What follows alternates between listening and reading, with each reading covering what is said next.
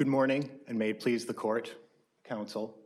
My name is John Donovan. I'm an assistant state public defender, and I represent the appellant in this case, Deronti Rogers, Junior Minnesota law provides that a person is guilty of first-degree burglary if he commits a burglary and, at any time when entering or while inside the building, he possesses an article used or fashioned in a manner to lead the victim to reasonably believe it to be a dangerous weapon. At this point, there's no dispute between the parties that Mister Rogers committed a burglary, that he possessed a B B gun while inside the building, and that the building was empty when he was inside. The sole issue before this court is therefore what facts are necessary for a first-degree burglary conviction under this language. And counsel, it looks to me like the parties agree the issue here is not the word used.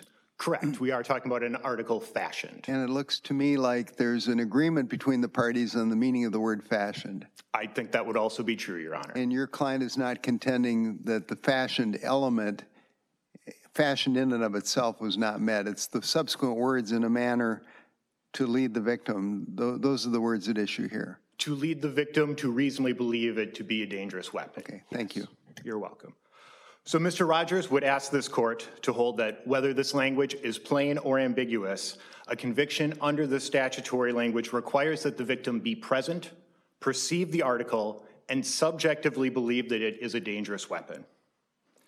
The district court, the Court of Appeals, and the state have all offered interpretations of this statute that suffer from the same flaw in different ways. All of these interpretations fail to consider all of the words in this provision, how these words relate to each other, and what these specific words mean. For the district court, it overlooked the meaning of the word the victim.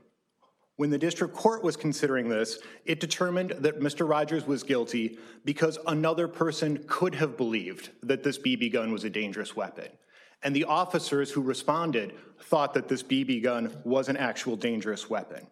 But the statute is only concerned about one person, the victim.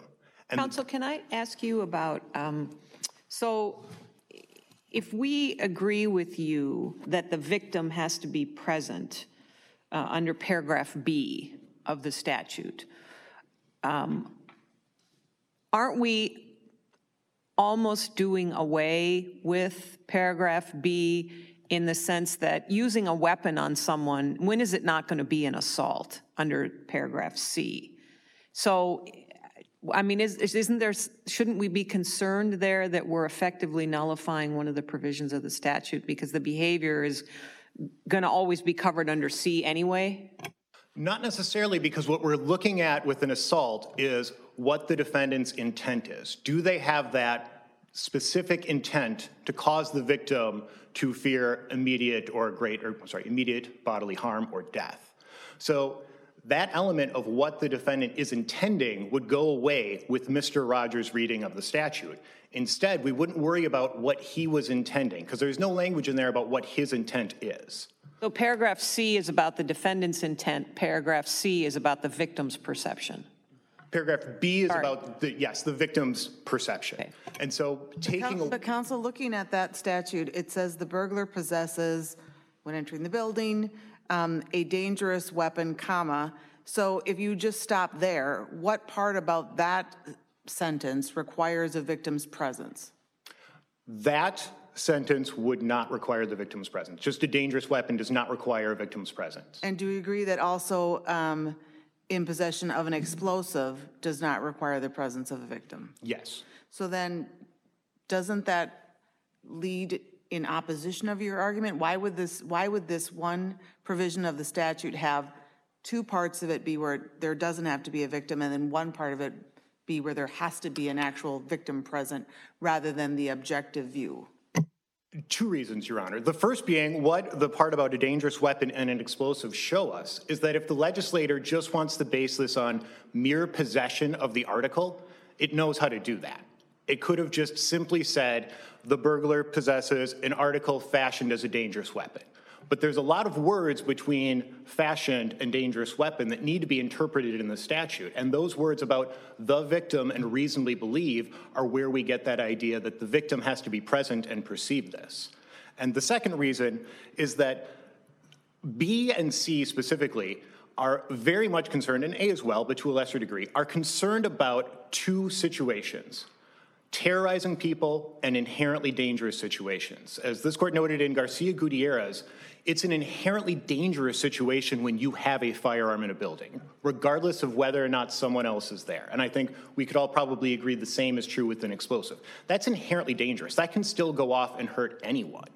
But in this case, where there's no one there, but you have something that's not inherently dangerous because it's not a dangerous weapon, there's no real risk and, and no harm that it's being tied to. You're not terrorizing anyone, and you're not creating that inherently dangerous situation.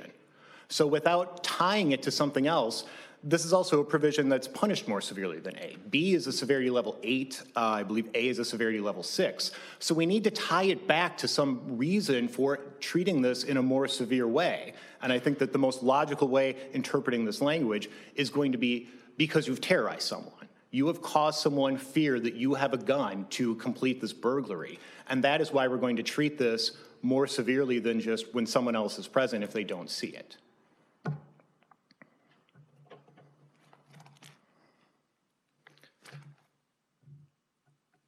The other part that's really going to imply that the victim's presence is necessary here is also going to be this language of reasonably believe. This is, I think, where the Court of Appeals went wrong, was it was trying to just isolate the word reasonable and say reasonable is objective. Someone just has to objectively think that this is a dangerous weapon. But it's not just sitting alone. It's reasonably believe, and it's tied to someone specific here. It's tied to the victim. So when we're considering who is the specific person harmed and what they reasonably believe, reasonable belief means in this situation that you believe a given fact under circumstances in which a reasonable person would believe. So we still have that objective standard of the fact finder determining that the victim's belief was reasonable, but that needs to be a judgment on that subjective belief that the victim has. The victim has this belief, they actually believe this is a dangerous weapon, and the fact finder later determines that this belief was reasonable. So this language was basically just picked up from the criminal sexual conduct statute, right? They just grabbed the language from the criminal sexual conduct statute and put it in this statute. Yes. And in the criminal sexual conduct statute, it's kind of, it has to, the person has to be armed with a dangerous weapon, you know, using this language to kind of describe the type of weapon, and then goes on to say, and you have to use it or threaten it. So there's kind of two elements in, in the criminal sexual conduct. And it seems the language that was picked up for here is more in the nature of descriptive language of the type of article. And then you have to use that type of article in this criminal sexual conduct to, to do something. Mm-hmm. So why shouldn't we just read this in the same way as this is just describing the kind of article uh, that, just describing a type of article in, instead of, it seems like you're reading a lot into the words when the legislature was just kind of grabbing language and putting it in to describe a particular kind of article, if that makes sense. It does. I think there are two issues with, with that. One is that other language that's in the criminal sexual conduct statutes. That's another element of the offense. I'm not asking to add an element here, just to read this language by itself as an element. But the element is just to describe the type of thing. To describe the type of thing, but if we were to add that sort of criminal sexual conduct language, I think the, the problem with that language is it tends to read out what was here, an article fashioned. Because in that case, fashioned would sort of fall away because they would have to use that. So then what are we going to do with fashioned and use or fashion? We run into creating almost surplusage in the statute if they're going to mean the same things.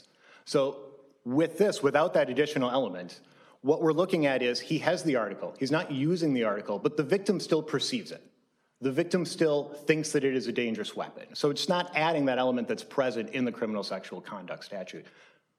Well, and if the legislature were intending to capture um, the situation posed by Justice Thiessen, wouldn't they have said a person or a victim instead of the victim? I mean, that's, that's sort of what the district court was was getting at, but it it act, the district court's order actually says a person. It doesn't track the language of the statute. I guess what I'm suggesting is I think there's a difference between a person and the victim. I, I would agree absolutely, Your Honor, and I think it's not even just a victim, the victim, uh, it, which is not the language here, starts to maybe open it up to a hypothetical, but when they put the word "the" in front of it, they're re- referring to a specific person. And in this case, that's going to be Miz Terry's or her children. So and that, I just need to go that, back for one minute on the on the facts of this case. I meant to ask you this at the very beginning. There's no issue in this, there's no argument in this case that the statute's not met because um, your client didn't have the B B gun when he was in the house. Not at this point, no. Okay. Okay. Well, it seems to me the choice of "that" is particularly significant when the legislature in Subdivision one A used another person um, and a person in in um, Clause C. I mean, it certainly knew how to how to say somebody other than the victim when it wanted to. I agree. I think that when you read A, B, and C together, you're even creating three different classes of people. A is anyone who's not an accomplice who's present in the building. Under the language of C, it's a person. I think that in theory, without the limiting language of A, you could technically assault an accomplice while you're in the building committing a burglary and probably be guilty under C. But in B, it's limited even more. It is the victim. So it doesn't even matter if an accomplice is the person who says, "Whoa, I thought that was a real gun." They don't count in this case. It's the victim who has to perceive this article and subjectively believe that this article is a dangerous weapon. So looking back, as Justice Stevens was talking about, taking this language from the criminal sexual conduct statutes, when we look at the intent behind this statute, this is a situation where we know what was going on and the reason behind the statute, why this law was enacted. This law was enacted because people were concerned about terrorizing victims with things that weren't dangerous weapons but look that way. In some of the newspaper articles, they talk about how the terror associated in a victim when they have a fake gun pointed at their head is just as real as if it's an actual gun. So we're looking at specific people here. But wouldn't you accomplish that same intent and, in fact, accomplish it even more if you didn't require the victim to be there? So you're putting in something in law that says, just in case there's someone there, like with a dangerous weapon or with an explosive, just in case there's someone there that could be terrorized by this fake gun, aren't you actually, wouldn't the legislature actually be doing more to prevent it if we adopt the state's interpretation of this, that you don't need the victim to actually be present? Not necessarily, because then who's terrorized? Then who who's the But per- you're just trying to prevent the potential that someone could be terrorized, mm-hmm. just like you would be with a dangerous weapon. So it seems to me you're almost, if the intent, if the purpose of the legislature was to keep people from being terrorized, the best way to do that is to say, just never use one of these things, whether someone is there is not in this particular case. But again, if that was what the legislature was seeking to do, it knows how to do it. It would have, again, used that same language for dangerous weapon, for explosive. Just looking at the bill that was enacted versus bills that were enacted in other states, if it was really just concerned about, we need to prevent all of this, California was just banning the sale of these. They wanted to take them away so that that possibility and hypothetical would be removed. Minnesota decided not to do that. It just added this to robbery. It added it to burglary, and it created a new crime of committing a terroristic threat by terrorizing someone when you have this replica weapon. Counsel, but this little phrase is not limited to replica weapons, right? It could be any article that somebody, a burglar, found in a house and decided to, to use in a threatening manner, right? In theory, as long as it's something, not necessarily using it in a threatening manner. You have to be using it, to, to use that word, in a manner that's leading the victim to think it is a dangerous weapon. But you, you can't just find something in a room under this statute because you have to possess it when you enter it, or any time, I guess, in the time of the yeah. building. Okay. Well, you find a baseball bat, for example. A baseball bat, a baseball bat might fall under dangerous weapon. You could find a, a stick and put a stick in your pocket and say, hey, look at this, you know, this is a gun, go in the other room. So you could just find something there, yes, and then be terrorizing the person while you're there. Counsel, when does the fashioning have to take place?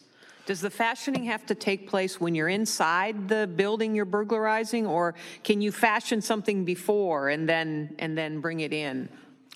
I think it's irrelevant when the article is fashioned. If we're concerned about when it's fashioned, I think that in that case, we then would have a question of, did Mister Rogers even fashion this, or did the Daisy B B gun? So the temporal element of when it is fashioned, I don't think matters. The temporal element is, when does the victim believe that this is a dangerous weapon? So I don't think the timing of just using fashion. But it could be either. I guess is what you're saying. Yes. And in this case, it doesn't, that's not disputed. No, I think the danger of saying that the fashioned part has to happen before is then if we're going to interpret the used language later on, you have to say, well, does that mean that it was used in a manner for the victim to think of it? It just would make no sense if it all has to be before. So the time when it is fashioned is also irrelevant. The only thing that matters is that the victim is there and in that moment at some point believes that that is a dangerous weapon and that that belief is later objectively accepted by a fact finder. Counsel, if we're talking about a replica weapon, then it does make sense to distinguish that between a real firearm or a real explosive because they're not dangerous inherently.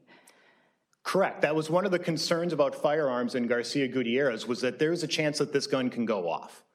In this case, when you have something that's not a dangerous weapon, that inherent danger in it, there's no risk that it's going to go off and harm someone. There's only the risk that you're going to terrorize someone by having them think that it is a dangerous weapon. I think at this point, if the panel has no further questions, I would sit down. Thank you, counsel. You have ten minutes for rebuttal. Mister Everson.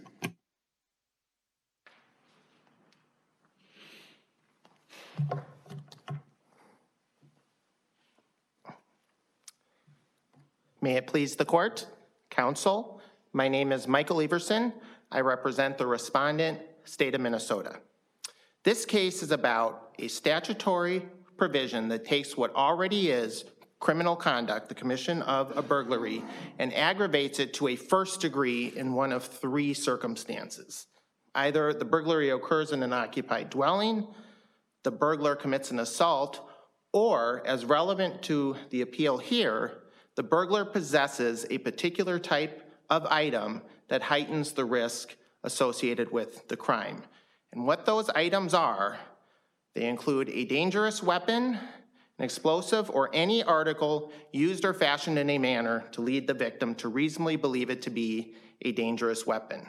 Now, the language of this statute is unambiguous in stating that the conduct that is prohibited is the possession of the specified type of article, and that everything in the statute, including and after, used or fashioned in a manner, is simply describing the nature or quality of the article that the burglar must possess. Why doesn't the victim have to be there? I'm, I'm but, sorry, I didn't hear. I said, why, do I understand the state's argument to be that the that Um, the victim doesn't have to be there? Correct. And and I'm having trouble with that because the statute does talk about the victim, and I'm just wondering if you can walk me through why the victim doesn't have to be present. Absolutely. The, the simple answer to that is because the statute doesn't say so. And the reason the statute doesn't say so is when, when you look at the word the victim in the context here, Uh, let's start right there, because it seems to me that the plain language of the statute suggests the the victim has to, you know, be threatened. The victim here can't be threatened. The victim's not there. Uh, so what? How do we deal with that? And I think that's the argument that opposing counsel is making. How do you deal with that? Correct. What the language is talking about, what the, the statutory language uses the infinitive to lead, rather than a progressive verb such as leading or causing. And when we use an infinitive to lead, what we are talking about there is the use of an infinitive indicates that the result does not need to occur, that it's more about could this happen? Was Counsel, this- how can you use something on the victim if the victim isn't there? You You, you probably can't. I cannot think of any hypothetical. So word. for the for the use part of the clause then, the victim has to be present. I would agree with that, yes. So why, but it, the words are the same. I mean, used or fashioned in a manner, et cetera, et cetera. So if the in a manner, everything that follows after in a manner, requires the victim to be present when it's used, how can we interpret it differently for when it's fashioned? Well, I, I don't think you're going to be interpreting the language any differently. Just as, it, just as a A practical matter, a victim has to be there for the object to be used upon the victim. But the victim does not have to be there for the object to be fashioned in the specified manner. Consider an example. If I say, I take this pen and I say, this article was fashioned in a manner to lead the victim to reasonably believe it to be a dangerous weapon. What I am saying is that is how the article has been fashioned. I am not saying that that result has been achieved. And this kind of goes back to the point that we are talking about, the use of the word fashioned in the past tense. That indicates that the fashioning occurred at some point before it is used, or before the victim. I think you all understand what I'm trying to say. Um, so, counsel, is there um, is there some hidden or silent adjective before the word victim? Can it be um, actual or intended or apparent victim? Is it, that what you're saying? It hypothetical victim? What I'm saying is when we perform the hypo, hypothetical test, we are asking, would the burglary victim, would a person who's lawfully in the building that was burglarized, was it fashioned in a manner to lead that person? And again, the, the burglar including, may or may an, including an imaginary person. Including, yes. I mean, when a person enters a building to burglarize the building, they may or may not know whether the victim is going to be there. So, so uh, essentially, I think you're saying that the word, the victim, the phrase, the victim is ambiguous. It can mean, it could, no. could be limited to mean a real person who's actually there, or it could be a person who likely is going to be there, or it could be a person who, uh, in the imagination, could be there. It's describing the per. It's describing either a real or hypothetical burglary victim, and I, I, I don't think that's ambiguous. I think that is a clear indication of what the legislature, what the statute is contemplating. In, in fact, counsel. The state's argument has consistently been that this is a plain language case, right? Correct. Yeah. I, I, you know, with, with that, I, I, I do think we we win, even if it's un, if even if it is ambiguous. But the state does believe this is an unambiguous statute. Again, it uses the infinitive to lead. It talks about used or fashioned, and it seems to me if used requires the victim to be there and for it to actually, this article to be used upon the victim, why do we have the word fashioned in there? What, why do you think that the, the word used requires the victim to be there? Isn't it in the same way that you, once you, from your perspective, once you say if it's fashioned, I mean, if you're, you're just saying this is a descriptive kind of language, and so any article that could be used or fashioned so that someone could perceive it in that way would qualify under this Correct. This circumstance. So, correct. I, so, are you? So, I want to just get clarification on the, the chief's question. Are you requiring? I mean, do you think that used means that the victim actually has to be there?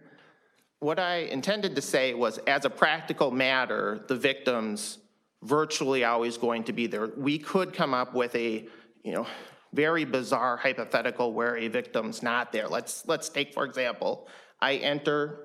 Well, what if someone were to go in brandishing a fake gun? So you're using it in a manner that could lead a victim, but there's no person there.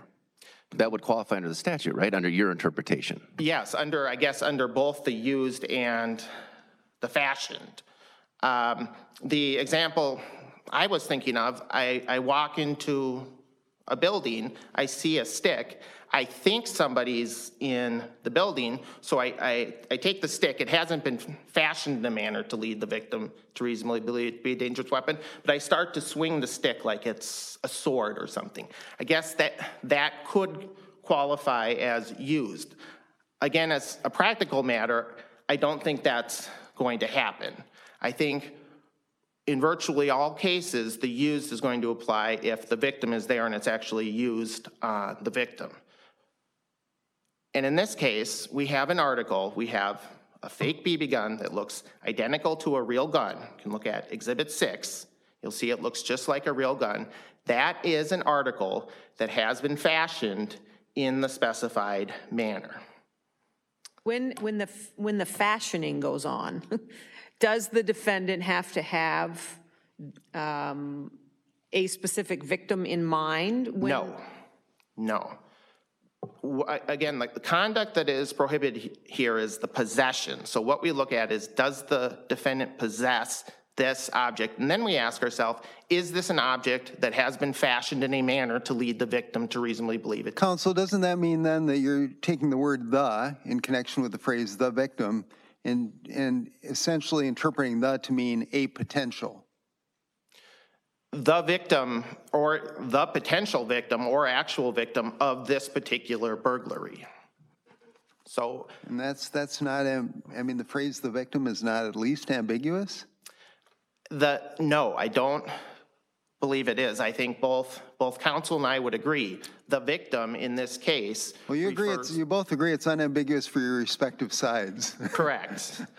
And I think we would both agree the victim here refers to the persons who resided in this home, Miz Terrez and her two children. So what about a commercial building? Let's say the burglar thinks, I've scoped this thing out, I don't think there's anyone in there, but out of an abundance of caution, I'm going to take my finely crafted replica gun and just make sure I've got it on me in case I run into somebody. So in a commercial context, who's the victim? You know, the, the victim could be anybody lawfully in the building. It could be the corporate entity. How about, a, how about there's somebody in the building unlawfully, squatting, homeless person, and you come into the building and display your replica weapon, and the homeless person is terrified. Is that first-degree bur- burglary? Yes, because, again, the focus is, does the person possess the article in a manner to lead the victim? And whether the squatter's the victim or some, so it some could be other lawfully person. Or unlawfully in the building. You're now expanding your, your definition? No, I, I, I think the, the focus there would be the victim, people who are or could lawfully be in this building. Because again, it doesn't matter if the victim is in the building or not. The focus is, does this article meet the statutory definition of an article fashioned in a manner to lead the victim to reasonably believe it to be a dangerous weapon? And I think what's really significant in this case, again, is the, the, the statute's use of the term "to lead" rather than a progressive verb like "leading" or "causing." So the statute doesn't say, Uh, fashioned in a manner leading the victim to reasonably believe it to be a dangerous weapon. In that circumstance, obviously the result would need to occur. Say, or say this is ambiguous. Just let's just assume that they have a reasonable interpretation that the victim has to be there. You have a reasonable interpretation that this is a descriptive, and you're reading the whole sentence as one instead of picking out individual words. That also seems to be part of your argument. But say it's ambiguous. If it is, why should you win? What is it about the purpose, legislative history, et cetera? Absolutely. The, the legislative history, as well as just uh, simply the, the language of this statute, reflect a policy to enhance what is otherwise criminal conduct to a first degree if a person possesses a particular type of object that by its nature increases the risk or danger. And we know the most effective way to address mimicked or replica weapons is to prohibit their possession during the commission of a crime. And I stress that we're not talking about somebody possessing an innocent, or we're not talking about a person not engaging in criminal conduct who is suddenly guilty of a crime because they happen to possess this type of article. We are talking about a person who is in the midst of committing a crime and they have an article that has been fashioned in a manner that substantially increases the danger of that crime. Because again, the burglary victim could come home at any time. Counsel, Anything could Counsel, happen. Counsel, if I may, I want you to go back to, um, you were saying, and I think in answer to Justice Thiessen, that if the phrase were "leading" as opposed to "to lead," that, well, you were attaching some significance to that. And frankly, I, I just don't see the significance to it. So run that by me again, why you think that would be significant. Absolutely. To lead is an infinitive. And grammar rules say that an infinitive indicates that the result does not need to occur. It is something that, that could happen. It refers to expectations. It does not refer to a particular result having occurred. So if, if the statute had used a progressive verb such as leading, that expresses an action that is, is in progress, that is occurring. Whereas an infinitive like to lead refers to, uh, you know, it, it, it indicates a result that has not yet occurred. You, a result you that, honestly think the legislature was parsing it that finely? I think that this court... Or that defendants would know about or that this, these rules of grammar. This court applies rules of grammar, and this is a, a standard rule of grammar. I cite a law review article in, in my brief that, that talks about all these rules. The law review article cites to the Chicago Manual of Grammar, I think I got that correct, uh, which is sort of uh, you know, your, your standard bearer. And these are established grammar principles that apply when courts interpret statutes. Is there any principle that we that would apply? You know, again, I keep coming back to the fact that this whole sentence, or this, it's not a sentence, but the words from any article used through the words dangerous weapon, with one change, they changed the word the complainant to the victim, was just taken out of criminal sexual conduct statute to describe a particular type of article and placed in this. So is there any rule that would tell us we should just not kind of parse the words, but just look at the purpose of the whole phrase, because what the legislature was doing at that time was just kind of taking the whole phrase, and so we should take the legislature at its, at its word at that? Well, I, I, I can't come up with the name of a particular doctrine, but I think the, the, ba the basic principle would be, we know that the legislature knows how to express when the article needs to be used in a particular manner, when, when it, it actually needs to be used upon the victim to cause the victim fear, or in the case of criminal sexual conduct, to submit. That's not part of the burglary statute. All the legislature did was pull sort of what, what I would call the definition of the article from criminal sexual conduct and put it in the burglary statute. It, it's almost like it's a technical phrase. Correct. Because the legislature has used it in that way and passed. Correct. And what the... Oh. We're only, we would only look at that if we get to whether this is ambiguous. Well, that's no, if it's a technical well. phrase, we'd look at that before. That would help us define what that means. I mean, technical phrases come before in the plain language analysis. But I think you'd have to find that it's a technical language on its face. You can't go looking for another statute. Like, that's more in peri materia than, than just a plain reading of the statute would be my I, guess. I think that's correct, although, um, you know, at, the, at, at this point, I think we're sort of in, in both worlds, although the, the, the state definitely thinks the statute's unambiguous. I will uh, address Justice Thiessen's point in the event that the court does find it ambiguous. And, and that was what the point I was trying to make, that that's only a point you get to if, if we find that the statute first is ambiguous. Correct, correct. And so if the court were to make that determination, I, I think when we look at what language did the legislature pull from the criminal sexual conduct statute and bring over to the burglary statute, it's clear that it's a phrase that is used to describe the nature or quality of the object that the person or the, the burglar must possess. Just, I'm just trying to, th I wanna, it's, but when we talk about terms of art or technical phrases, we actually do look to things outside the, the statute, including how it's been used in other statutes and case law to define that term from a plain language kind of perspective, right? I mean, you don't have to concede that. That, you know, that, that may or may not be the case. Um, off the top of my head, I, I'm not sure. I, I do know that a court can look at if there is a, a technical meaning of a word, they can, can certainly look at that. I, I'm not sure if that translates into looking at another statute to see how it was used in, in, in that statute outside of the context of defining a word. And of course, you've never made the argument below or here that this is a technical term?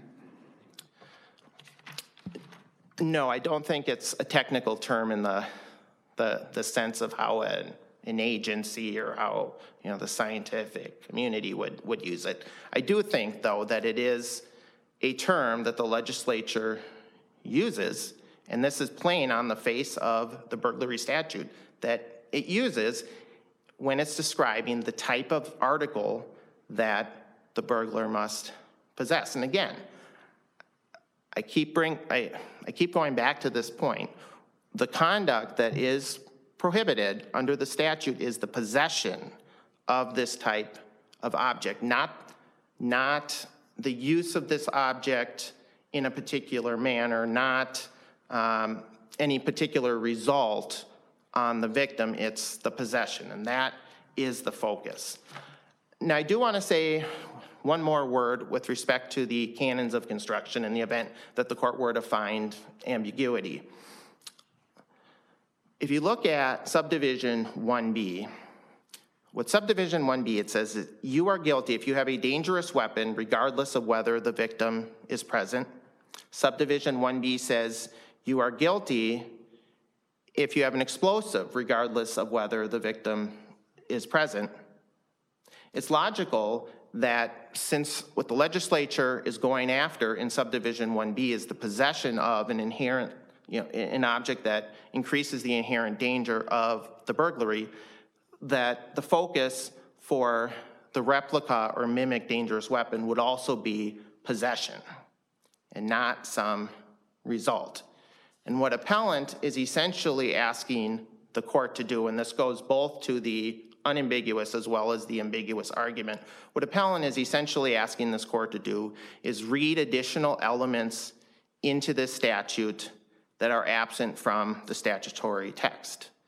Okay. There is nothing in the statute that says the victim must be present. There's nothing in the statute that says the victim must perceive the article, nor is there anything in the statute about the victim must subjectively fear the statute.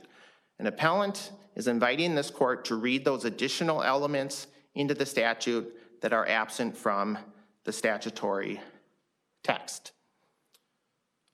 So to sum, the rule that the state is asking this court to adopt is that a person, and this is consistent with what the Court of Appeals said, that a person is guilty if an article's appearance would support an objective belief by the burglary victim that the article is a dangerous weapon.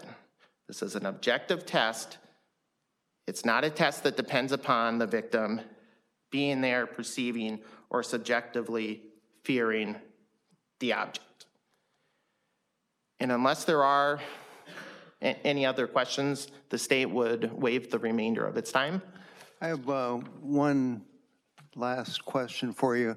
Let's say the burglar knows beyond a reasonable doubt there's no one in the building, but takes a replica weapon into the building so that when he exits the building, if he encounters anyone after the burglary is complete, then he can use that to threaten or intimidate. Is, is the mere possession of the replica weapon within the building, when there's absolutely no question whatsoever, there's no one in there, there's going to be no one in there, is, is that still first degree burglary? Yes.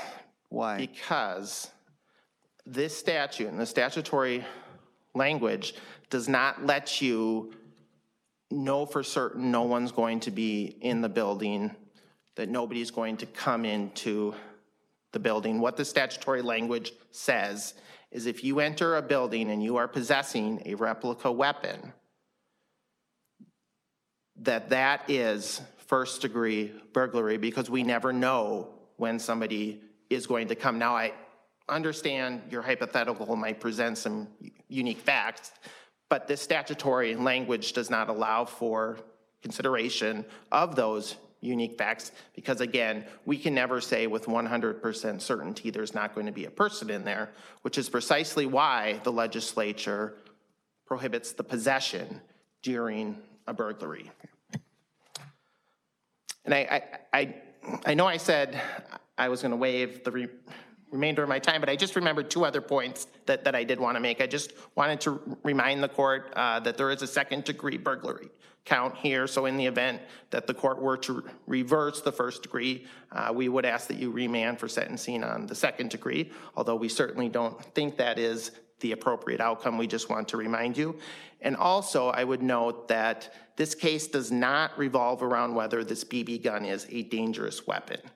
And the Court of Appeals made the point to say that that, that is not an issue that was before them, and I would just remind this court that that's not an issue before you, because although the district court made a factual finding that the B B gun was not a dangerous weapon, I think uh, in, in, in future cases that, that is an issue that can be, be litigated, and the state would just ask that this court make it clear that that is not an issue that is being decided in this case. Unless there are any questions, the state would ask that this court affirm Mister Rogers' conviction. Thank you. Thank you, counsel.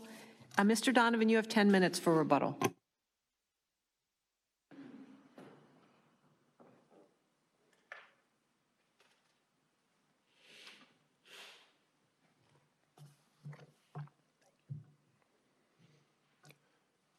Thank you, Your Honors. I have four brief points to make on rebuttal.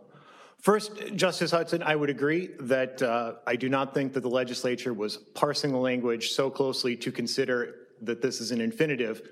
Even though it is an infinitive, I don't think that that can carry the day for the state, because while an infinitive can suggest what someone's intent is, it also can suggest what a result is, and that can be ambiguous when you just consider the infinitive alone.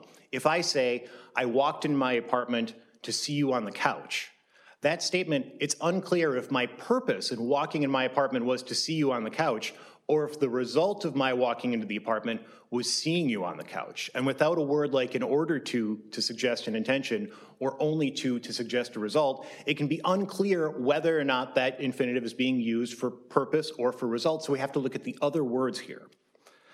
Secondly, uh, Justice Lillehog, to your hypothetical about a commercial building, I think that if there was someone in that building who saw that article that the burglar had and subjectively believed it was a dangerous weapon, I think, yes, in that case, it probably would be a first-degree burglary, because we're looking at the victim. So if that is a person who came into court and said, I thought it was a gun, I was terrorized, by the meaning of the word victim, it can be someone who's harmed.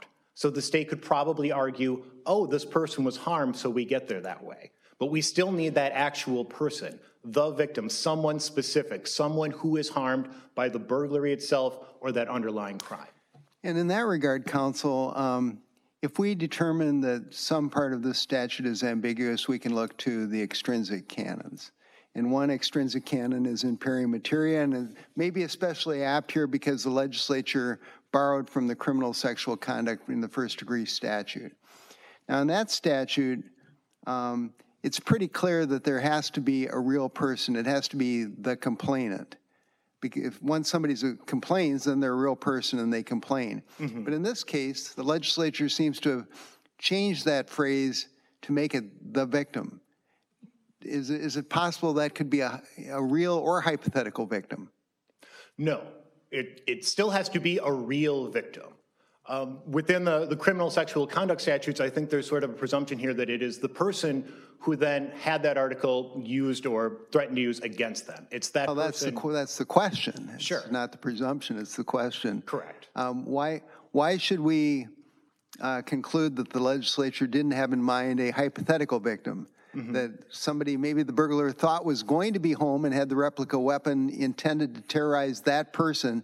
They just, by happenstance, don't happen to be there. Why should it then be second degree rather than first degree based on that happenstance? Because no one was actually terrorized in that instance. No one was actually made to feel afraid by this replica weapon to justify. Well, the same, same's true of dangerous weapon, or the same's true of explosive. If the person isn't there to be terrorized by the dangerous weapon or explosive, um, it doesn't make any difference, does it? it? It does make a difference, because even if no one is there with those actual dangerous articles, they're inherently dangerous. Those can still harm people regardless of whether or not the victims of the offense are. And the replica weapon isn't inherently terrorizing? It might be inherently terrorizing, but it's not inherently dangerous. It's not creating an inherent risk of actual danger to anyone who is present. There's no chance that a replica weapon can go off and go through a wall and hit someone down the block in another house, because it's not, it's not a gun. It can't do that. The other difference in language is also there could be more than one person. If in that commercial building example, there's a teller uh, working behind a counter who doesn't see anything, but a client who does and thinks that it's a weapon, and they maybe get scared. If that person, that customer, doesn't complain, are they then the complainant? So we have the victim, so it can be anyone who's harmed by the burglary or the underlying crime. Um, and also just briefly touching on the idea of in pari materia and Justice Thiessen's idea that maybe this is technical language. I think we If it were a technical language, you probably could use it to determine if the statute is ambiguous. The problem is this language has never been interpreted before. So it hasn't necessarily achieved a special meaning that can be applied to this case. This is the first time this court is being asked to apply it. Finally, just the state's notion that the intent here was to just criminalize any possession of a replica weapon when you're committing a crime. If they want to just criminalize possession when you're committing a crime, again, this is another thing the legislature knows how to do. It can create a special sentencing provision in six oh nine eleven that say if you commit any of these crimes of violence or these things with an article fashioned like a dangerous weapon, then we would have that elevated penalty. But they chose some specific crimes, and they wanted to look out for those victims who would be terrorized by this replica weapon.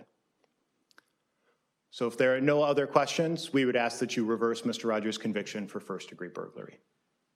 Thank you, counsel. Thanks to both counsel for the help that you provided to the court in this case. This matter is submitted. We'll issue an opinion in due course. We're in recess.